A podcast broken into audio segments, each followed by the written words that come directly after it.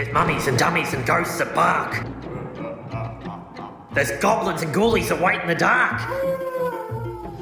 If you wish to wet your pants with fright,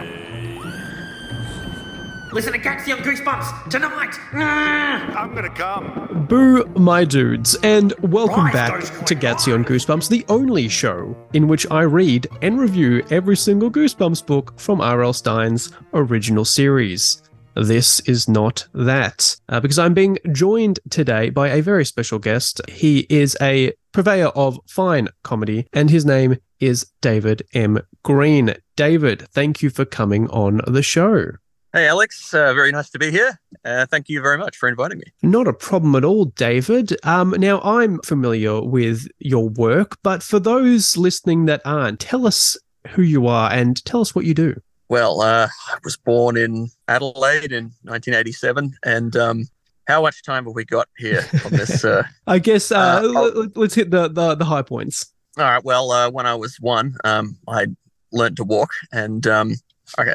Uh, so I'm a comedian, comedy writer, performer. I've worked on some radio shows and some TV shows. Most recently, Mad as Hell uh, on ABC TV. I was a writer and uh, got to work with my hero Shaun Micallef for eight years. So that was a career highlight. So it's all downhill from from here now. Uh, aside from this podcast, which is a slight uh, plateauing. I was Um, I, I was going to say, hopefully, you consider this a, a minor uptick on the uh, on the graph of your life downhill from now. from now after. as- yeah, as soon as, I hit stop recording. finishes. David, what was your experience with R.L. Stine's Goosebumps? Either, you know, the book series or the television series. I don't think you'll be offended by me saying I think you're a few years older than me. So I think that puts you right in the prime of sort of Goosebumps pop culture saturation. Uh, were you f- a, a series you were familiar with growing up? Yeah, absolutely. I actually brought I brought all my goosebumps here. I've got about eight of them, and I remember my first experience I had with it. I was in year three in 1995, and there was a couple of kids who just at the same time seemed to be reading Ghost Beach. Great cover Um, on that one. Yes, with the uh, the ghost with the grave and no swimming, no surfing, no haunting. I'm glad they specified. Um, and uh, yeah, so I saw other people reading that, and then it just coincidentally, I don't think I asked for it, but I think it was my uncle. My uncle Richard gave it to me as a birthday present. So that was my first, my first Goosebumps, Ghost Beach. Oh, so um, you got Ghost Beach. That was the one everyone's reading, and you got that one as well. Yeah, so I think that that just must have been the, the latest one that was that was out or that was that got to Australia. And yeah, I read I read that, and I I can't really remember what happened in the book because I you know I wouldn't have read it since the time. But something that does stick in my mind was um at some point there's a passage which describes the main character zigzagging in between the gravestones Mm-hmm. and I just I just thought the word zigzagging was really cool. I don't think I'd come across that before, and then I because I read it in that book, I wrote some short creative writing thing for for school, and I used the word zigzagging. Made a point of putting that in there as well. And felt pretty Uh, proud of yourself when you put that one down. Yeah, sounded very sophisticated. Were you scared by them? I think I did get a bit scared. So I'll go through the ones I've got. I, Please. Like one Chris, Christmas one year, I got like four. My mum or mum and dad gave me like four of them, and they were like sequentially numbered. So some of them here I've got um, Ghost Beach, done that. That was definitely the first one. Mhm. Then I've got five, six, and seven. So that's the Curse of the Mummy's Tomb. Let's, Let's get, invisible. And hey, don't tell me, don't tell me. Number seven, would that be? Is it is seven nine of the Living Dummy? Yes, it is. Well done. Yeah, thank you. You don't you don't get to host Gattsy on Goosebumps without knowing without knowing the uh, the numbers. So you got you got all those at the same time. got yeah got and uh, number eight as well the girl who cried monster so i got all four of those like on maybe must have been christmas 96 maybe Mhm. and um i think i was reading those and i i don't think i read all of them i reckon i had to stop at some point because it was kind of giving me nightmares i used to be afraid of the dark Yeah. after i saw jurassic park when i was about seven years old oh um, really? for a long time i was afraid of the dark i didn't like going into rooms by myself at night um, wow, from dinosaurs. I mean, yeah I understand it was a When the- scary film, but um, I mean they they can't hide in the house, you know. Oh no, I imagine the Velociraptors would be, Oh, you know, because they're yeah. little and compact. Um, yeah. So what else have I got? I've got uh, Uh, number 35, Sh- A Shocker on Shock Street. Yep. I remember reading that all the way through. I like that one. Uh, this was probably my favorite. And at 28, The Cuckoo Clock of Doom.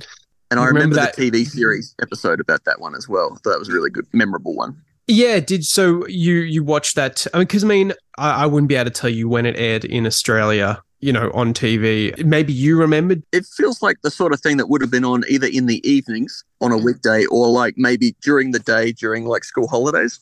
hmm That was like uh, R.L. Stine actually was in the show, like he introduced or like he uh, did a little thing at the end of the episode, I think, from memory. Yeah, that's right. There were a few, not for everyone, but sort of. Um, if it was like a two-parter, like a, a season premiere, they'd get him.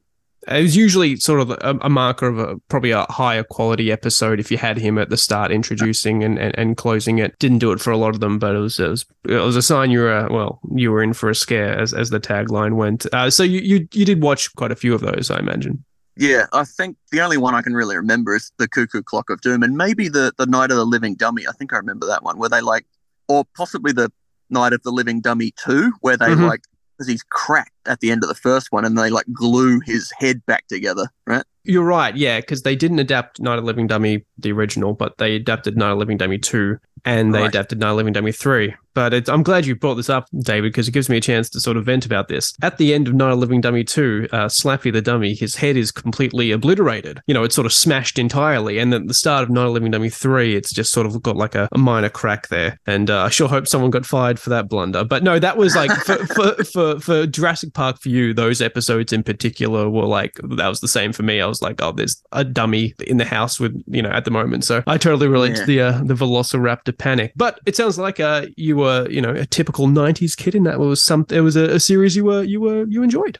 Oh yeah, and there was one more if I can please tell you about, uh, but it's a special one. It, it says number two, but it's one of the choose your own adventure ones. Uh, yes. TikTok your deck. I've already given it away. No, that's Sorry. all right. I, I wasn't going to get it. And actually, I reread it yesterday because I seem to remember that mine had a fault in it. Oh, Because I remember, I remember reading it as a kid, and I, I got to some point because it's like you know, oh, uh, do you want to enter the throne room? Turn Yep. to page eighty three, or step into the lair on page fifty seven. It was you know, it was that sort of option, except there was no page number for one of the options. So I like, oh, but I've reread it and I've I've read every possible choice and and every possible ending and it's it's airtight. So I don't know. And that's the What same was book. That's thinking. not just a different Yeah. book. Well, that No, is well, that's a I- mystery.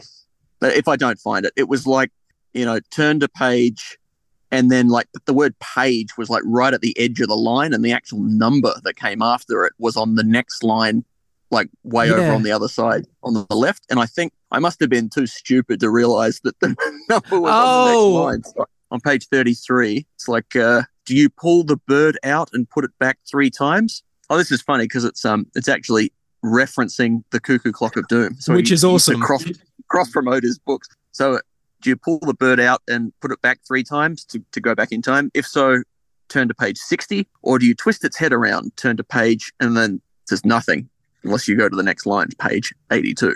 Which was beyond your comprehension when you first read it. Yeah, I don't know. Maybe maybe my thumb was covering the number. I- yeah, it was a sign to put the book down. absolutely nothing wrong with it. Yeah. I thought I was. I, I thought this was going to be a real scoop here that mine had a defect and it's worth something, but no, it's uh. It I was the, had the thumb. It is a big coincidence, I guess. They're sort of the two ones you remember, and they well, one happens to reference the other. You know, out of the dozens and dozens of books they are, there there's a there's a you know reference to to them um, within the same one. Pretty big coincidence, right? Yeah, I mean, what are the odds on that? And um, I've got a couple other books here that I brought along. They're not Goosebumps, but uh, someone gave them to me for a birthday present, probably Mhm. when I was about ten. Well, it's like a knockoff version of Goosebumps called Shadow Zone. Never heard Uh, of it. I don't think. Shadow Zone by J.R. Black. So he's even Well- sort of done an R.L. Stine thing. So I've got two. There's one called Alien Under My Bed and another one called Skeleton in, in My Closet. And I remember Skeleton in My Closet was good, but I don't don't really remember the other one. Possibly I didn't read the other one, but yeah. You could tell even That's then this this wasn't this wasn't Stine quality. This was like this was reject shop R.L. Stine. yeah, it's uh it's oldie. Is is that a general thing for you? you you've kept everything from like from like your childhood because I imagine you probably weren't saying I'll keep these just in case someone with a Goosebumps podcast comes to like ask me about them. You've got a lot of your stuff from from that time. Yeah, I, I got I got quite a lot of stuff. I do find it particularly hard to throw away books. I got lots of other books that aren't Goosebumps. It does take up quite a lot of space. Um, right now, uh, we we moved house last year and we still haven't unpacked. So all of the books are in boxes, and that does take up a lot of space. When they're in a bookshelf, they don't actually take up that much space. Oh, but, uh, you'll tell. Like I moved recently, yeah. and it really does. You get amazed at how how many books you have, and also how unreasonably heavy they are to, to to carry up those steps. So I definitely understand what you're talking about there. It's a real art form putting books in boxes for storage because you can fill up the box with mm. books, but then it's way too heavy to move. So you need to put some big ones in there, but then also some some little light ones like the Goosebumps to sort of fill out the top part, and then maybe some DVD cases as well, just on top. And maybe like you don't want to have to, but you'll sort of put the books that mean less to you sort of as like the top layer to absorb some of like the weight of the other ones. It's like if some books have yeah. to get damaged, I, would rather it be. Was it Shadow Zone? Is that is that what it was called? Shadow Zone. Yeah, I think Shadow that was Zone. that was like the crumple zone. yeah. Um, I'll be looking up Shadow Zone after this. Don't worry. Um, so I mean, let's make it official. Uh, David, what's your review of uh, of Tick Tock? You're dead. It's got a really sparkly cover. Mm. Got that '90s kind of silver glittery cover, which is cool, mm. and it's got a uh, what looks like a, a, big clock with an angry face on it, and um, the main character uh, he's holding on to one of the the hands like uh, Harold Lloyd in that silent movie. Safety last. But, yeah, it's an odd reference to include in a Goosebumps cover, but you know, I appreciate it.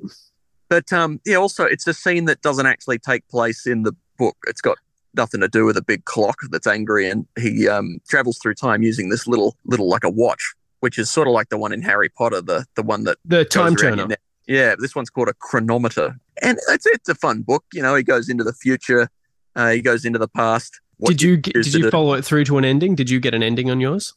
Uh, I got all the endings. There are about twenty endings. Oh wow! I, okay. I read, I read every possibility so I could make sure that it worked. There's only one ending where he gets back to the present. In that one, because he he's at the Museum of Natural History in New York, yep. and uh, he wanders into some room where there's like some mad scientist, and he's doing like a time experiment. oh, and I think because I think we we I reviewed this a couple of years ago with a friend of mine. His his little brother goes back in time or forward in time. Is that correct? Yeah, his brother runs through the portal just before him without the chronometer around his neck. So he's lost in time. So his the main character g- goes through to try and find uh, his little brother Denny. Yeah, like I, I remember as a kid as well reading it. I think my favorite ending was when he he went to the future and like 500 years in the future and robots are you know control everything and humans are like prisoners and uh, he ends up in a zoo and the robots are like uh, you know, robot children are visiting the zoo and they're like feeding him candy bars through a force field. I thought that was kind of fun. Most of the most of the endings, he ends up dying.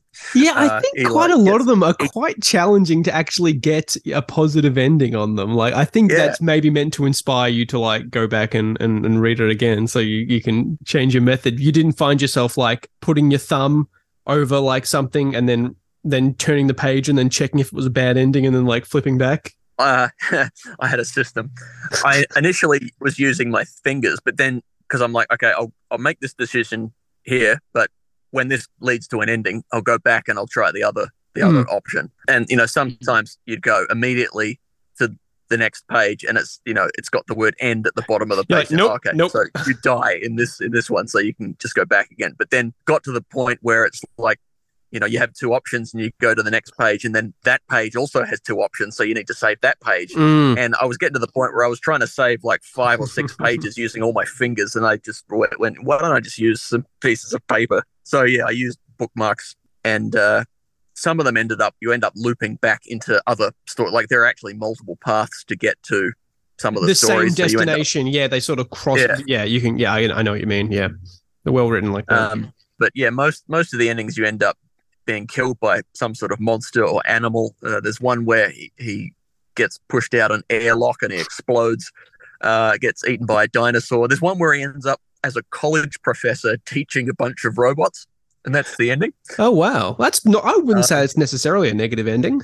No, that, I mean at least he's alive. Yeah, um, that's the one that makes the least sense. Was mm. he hmm. just he press he presses the button on his chronometer to get out of this sticky situation. And then he ends up like, oh, I'm the king of this medieval kingdom, which doesn't really make any sense at all. He, he didn't travel in time then. He just became the king of this. Right. So yeah. Right. R.L. Stine kind of phoned that one in. Oh, Uh, look! When you've got to come that out with that many that was- endings, and you got to got to produce that many books a month. on a Friday.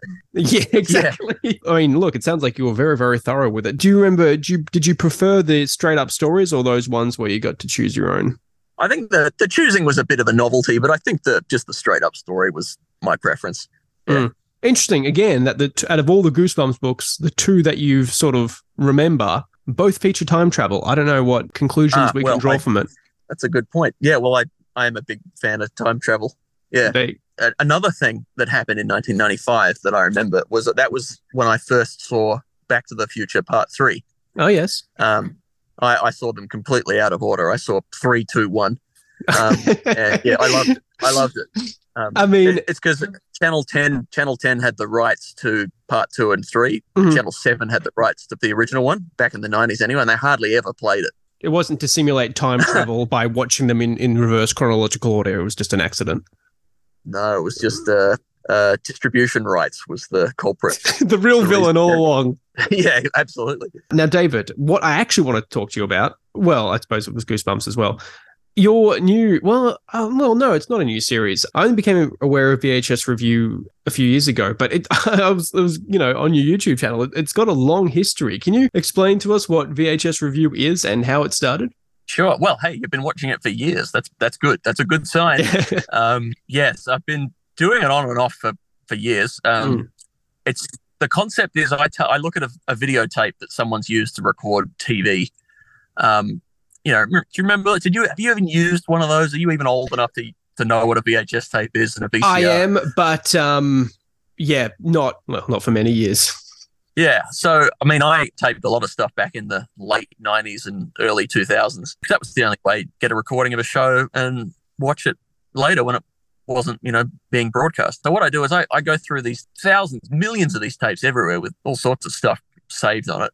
They're just sitting around in garages. And I had some, my parents had some in the cupboard, some other relatives and friends. And over the years, I've, you know, I found, found them in the street on Hard Rubbish Day Mm. um, got them from all, all sorts of places. So I go through the tape and I cut together the funniest and weirdest things that are on the tape, mostly TV commercials, because that's where the, the weird stuff is. Sometimes, if it's a movie that's interesting, I might sort of do a bit of a review of the movie as well or show a strange clip. But it's most of the time I don't even watch what the actual program is. I just skip to the ad breaks. which is so interesting you know that we've now gotten to the point where you know previously if you were going to tape something off the tv it, it would be great if you could you know time it so you could actually skip the ads. But now there people will upload and i'll watch them like compilations of just advertisements from like a certain year on a certain channel. You know the the movies themselves they've all got dvd blu-ray digital releases but there's not the same preservation with the the commercials that come with it. Is is there a sense of you know making sure this stuff is preserved or in one way or another with you Yeah, well, that's ironic, isn't it? That it's you know the ads are the interesting things now. I guess if you want if you want to watch the movie, you can get it many different ways. But if you want to watch a, an ad for Mister Bankrupt from the early two thousands, the only way you're going to get it is if it's on a videotape that maybe someone's put on YouTube. yeah And there, there are some that I'm looking for that I remember that I haven't found. I'm on the lookout for them. But I mean, I uh, yeah, plenty of people just upload full ad breaks to to YouTube or to the Internet Archive. I guess I'm preserving it sort of, but it's also I do it because if I can think of a joke about the ad, that's really what gets it into my show.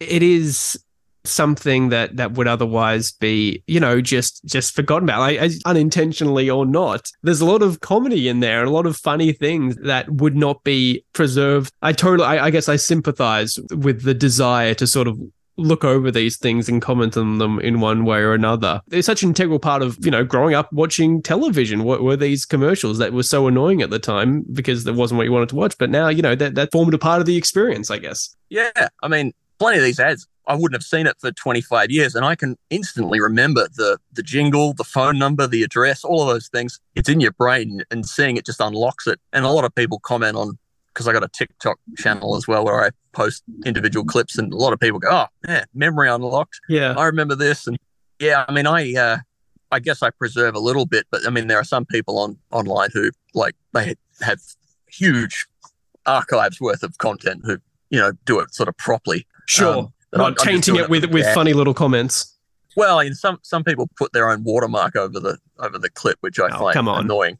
I don't do that, but it does. The clips do have a joke of me at the end but you can cut that out if you wanted to. If you really wanted to. No, I, t- I mean, look, uh, the fact that I, I find the show so appealing does mean suggest there is something, I guess, I don't know, uh, appealing about going back and watching these things that that would otherwise just be lost to time. I mean, you're not going to get any judgment from me, David, but when you tell people, oh, I have a show where I look, look, look at old advertisements taped off the TV, do you get a few like raised eyebrows and like, why are you wasting your time with that? Uh, only from my parents. No, that's not true. Um, my my mum's very supportive. She lets me shoot my pieces to the camera in her lounge room. Actually, most most people go, "Oh, that's a that's an interesting idea." Like most yeah. people are intrigued by. It. I think if any anyone who doesn't like it probably wouldn't like me anyway as a person. So Perish why waste thought. your time with people like that?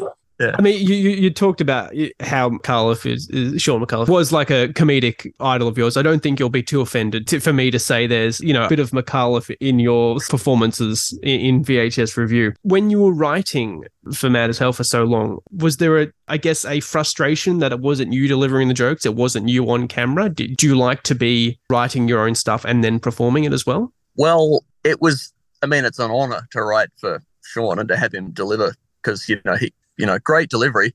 So, I mean, I had no problem at all with that.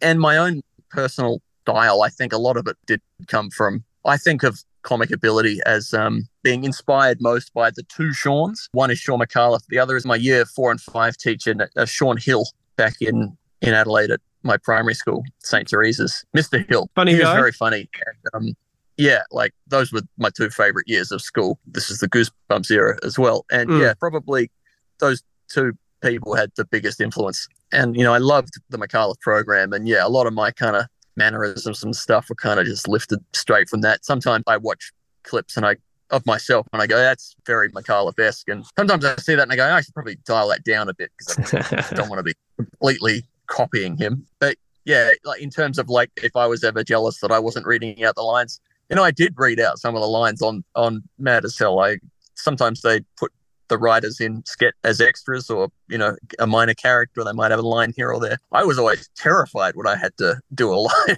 Yeah okay. Yeah so uh, i like being on camera. I like mm. reading off an auto well that makes it a hell of a lot easier. Yeah i can yeah. imagine. Um i mean i guess you're you, you know you're coming up to the point where through sheer hours of content consumed you are sort of intentionally or not becoming a an expert on you know advertisements in Australia within a certain time range. Have you noticed that there's any trends that you've noticed in those ads in that time period that haven't carried on to the present? You know, are there types of ads or is the tone different? Are there things that they did back then that you wouldn't see on commercial television ads today? Yeah, well, I guess I become you do anything long enough, you end up being an expert by default. There's something I've seen this a couple of times well, it's hard to answer that because I don't really watch much commercial TV now, yeah. so I don't really have a basis of comparison of what they think is appropriate now, just because I don't really watch it. But something that comes to mind, I, I've seen this twice in two different ads. They did this premise where the ad started with it looked like a man was about to commit suicide by jumping off a building. Yeah. One of them was jumping jumping off a building, and the other one was jumping off a bridge. And then the bridge one was uh, was an ad for margarine. I've used this in a in an episode of um, VHS Revue, and um, it's from about 2002. It's for a Flora probiotic margarine, which I started using recently because it lowers cholesterol. So this guy's it, it looks like he's saying, "I'm my father died young. I wasn't going to wait around and let the same thing happen to me." And then he jumps, but he's like actually bungee jumping. And he's like, "Oh, David, David, talk about." As you just mentioned, childhood memory unlocked. I can remember that ad and I haven't seen it since it was on TV, but I remember that exact ad. Yes. And then he, he's bungee jumping off and it's a margarine ad. I do remember that. Yeah. There you go. You could have also watched it on VHS Revue. Was maybe episode 33. So yeah, using suicide as a jumping off point, pardon the pun. But then there was there was another ad I, I haven't used it in in an episode, but I think I have put it in my notes as that's a possible So what I do is I, when I go through, I sort of go review tapes and I kind of make a few notes. And if a tape has maybe four good ads in it, that's enough. I can get Yeah. an episode out of that. I think maybe this particular tape only had one or two things on it, so I haven't turned it into an episode yet. But there was yeah this other ad that started with a guy on top of a building.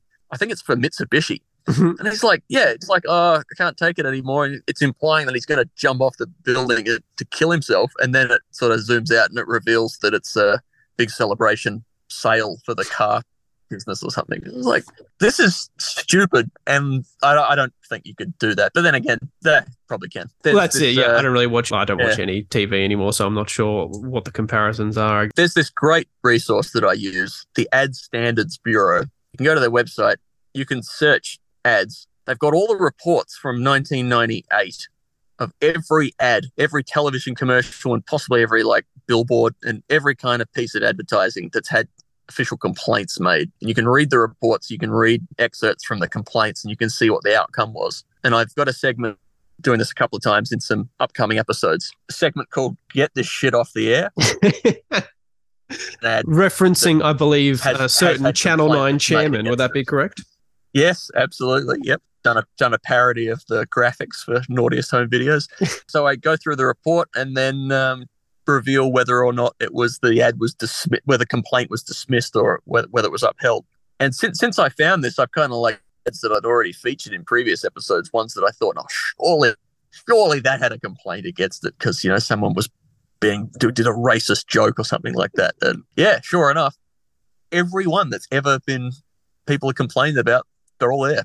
It was- goes back to 1998, though. I wish I wish it went back further. Yeah, I was watching one of yours earlier today. One of your earlier VHS reviews. It was ad for I think Cleo magazine, and the art- the article they were promoting was like all about the penis or something. It's got literally like Yeah. a woman like inspecting naked men. That was one of those things. I'm like, okay, what's the joke? You know, what's it actually going to be about? You know, they're going to be holding like you know a, a breakfast cereal or something in front of them. That's going to be the big joke. Haha. And it's like the penis. I'm like, oh, okay, so it is. It is. It is about dicks. Yeah. Which I mean, again, I, I Well, that that's something like nudity in ads. yeah. In the 90s, there were butts, and like I found some late night ads for those like phone sex lines. Yeah. actually have breasts visible, like on TV. I, I do not think you can do that now. That Yeah. Cleo one, that's that's from 1995. I was, I'm like, surely there were complaints about that, but yeah, I can't find the reports. But like, No, no you, way. I, you feel, I, I feel like you couldn't, which I think is I think is a, a joke you make in that particular episode about you know moral standards falling on TV in that time. you know, apparently it was it was a lot looser back in the day. And I do just love the uh, the variety that you've got on there because you do get like clearly like international ads that aired presumably exactly as they are in like the United States or something for major brands, and then you get like sort of the regional, particularly with like the South Australian ones, like the ones that are relevant to like very very few people and the sheer variety and quality yeah, we got uh, there's a lot of Adelaide episodes because you know that's where all my tapes come from. Probably about a third of the episodes are actually stuff I tape myself, but then there's also a few Melbourne ones. There's some there's some, in the upcoming ones. I got some Sydney tapes. Dan Ilic gave me some from his uncle, so it's stuff from the 80s.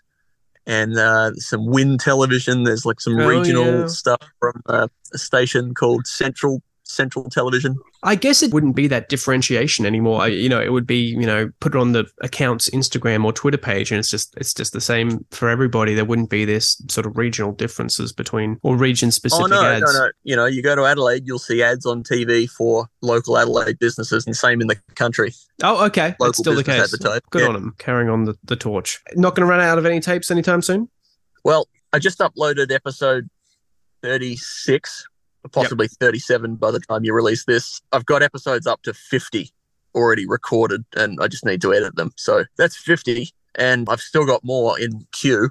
And then, yeah, I'd like to get some stuff. Like, I haven't even looked at Western Australia, Queensland, Tasmania. Then there's international ads as well. I, you know, I could get some tapes from from overseas. And yeah, there's no shortage of, of material. I can just keep doing it. It's just uh, I need to get more people donating money so I can uh, convince my wife that I'm not spending too much time on, on this for, uh, well if for no where where can we find vhs revue and where can we uh, support this project of yours david The main channel is YouTube. You Yep. can watch the full episodes there. They go for 10, 15 minutes. There's the shorter clips that I put on Instagram, TikTok, Twitter, Facebook. Uh, and then there's a Patreon page. So um, if you're not familiar with Patreon, you can make a like a regular donation, like once a month. So I've got the, the lowest tier is one dollar or two dollars, I can't remember, and uh, it unlocks some special posts that are just for Patreon supporters. Mm-hmm. Uh, I've got some behind the scenes and sort of retrospective stuff that I've done, um, and there's there's going to be more of that going forward as well. If you don't want to uh, sign up to do it regularly, I have a PayPal donate button on my website, davidmgreen.com. You can click there, and it all goes towards just keeping the keeping, lights on. Yes, keeping the lights on and uh, the laptop charged. I think it's a great idea. I'm sure there's got to be some listeners to this show who appreciate, I guess, uh, it's a podcast dedicated to reviewing a book series that hit its peak in 1996. Like, there's obviously some people who appreciate the value of things that maybe um, are at risk of being overlooked, such as television commercials from you know regional Adelaide or or wherever. I think it's a great initiative. Look forward to to new episodes of VHS Revue. There's a few on YouTube, quite a few on YouTube for you to to go through and enjoy. And uh, as we said, David's on Patreon as well. Two dollars a month. I think you can chuck that his way. Um, uh, it's a it's a good project. I think it's worth that much. David, any final words before we finish up the podcast?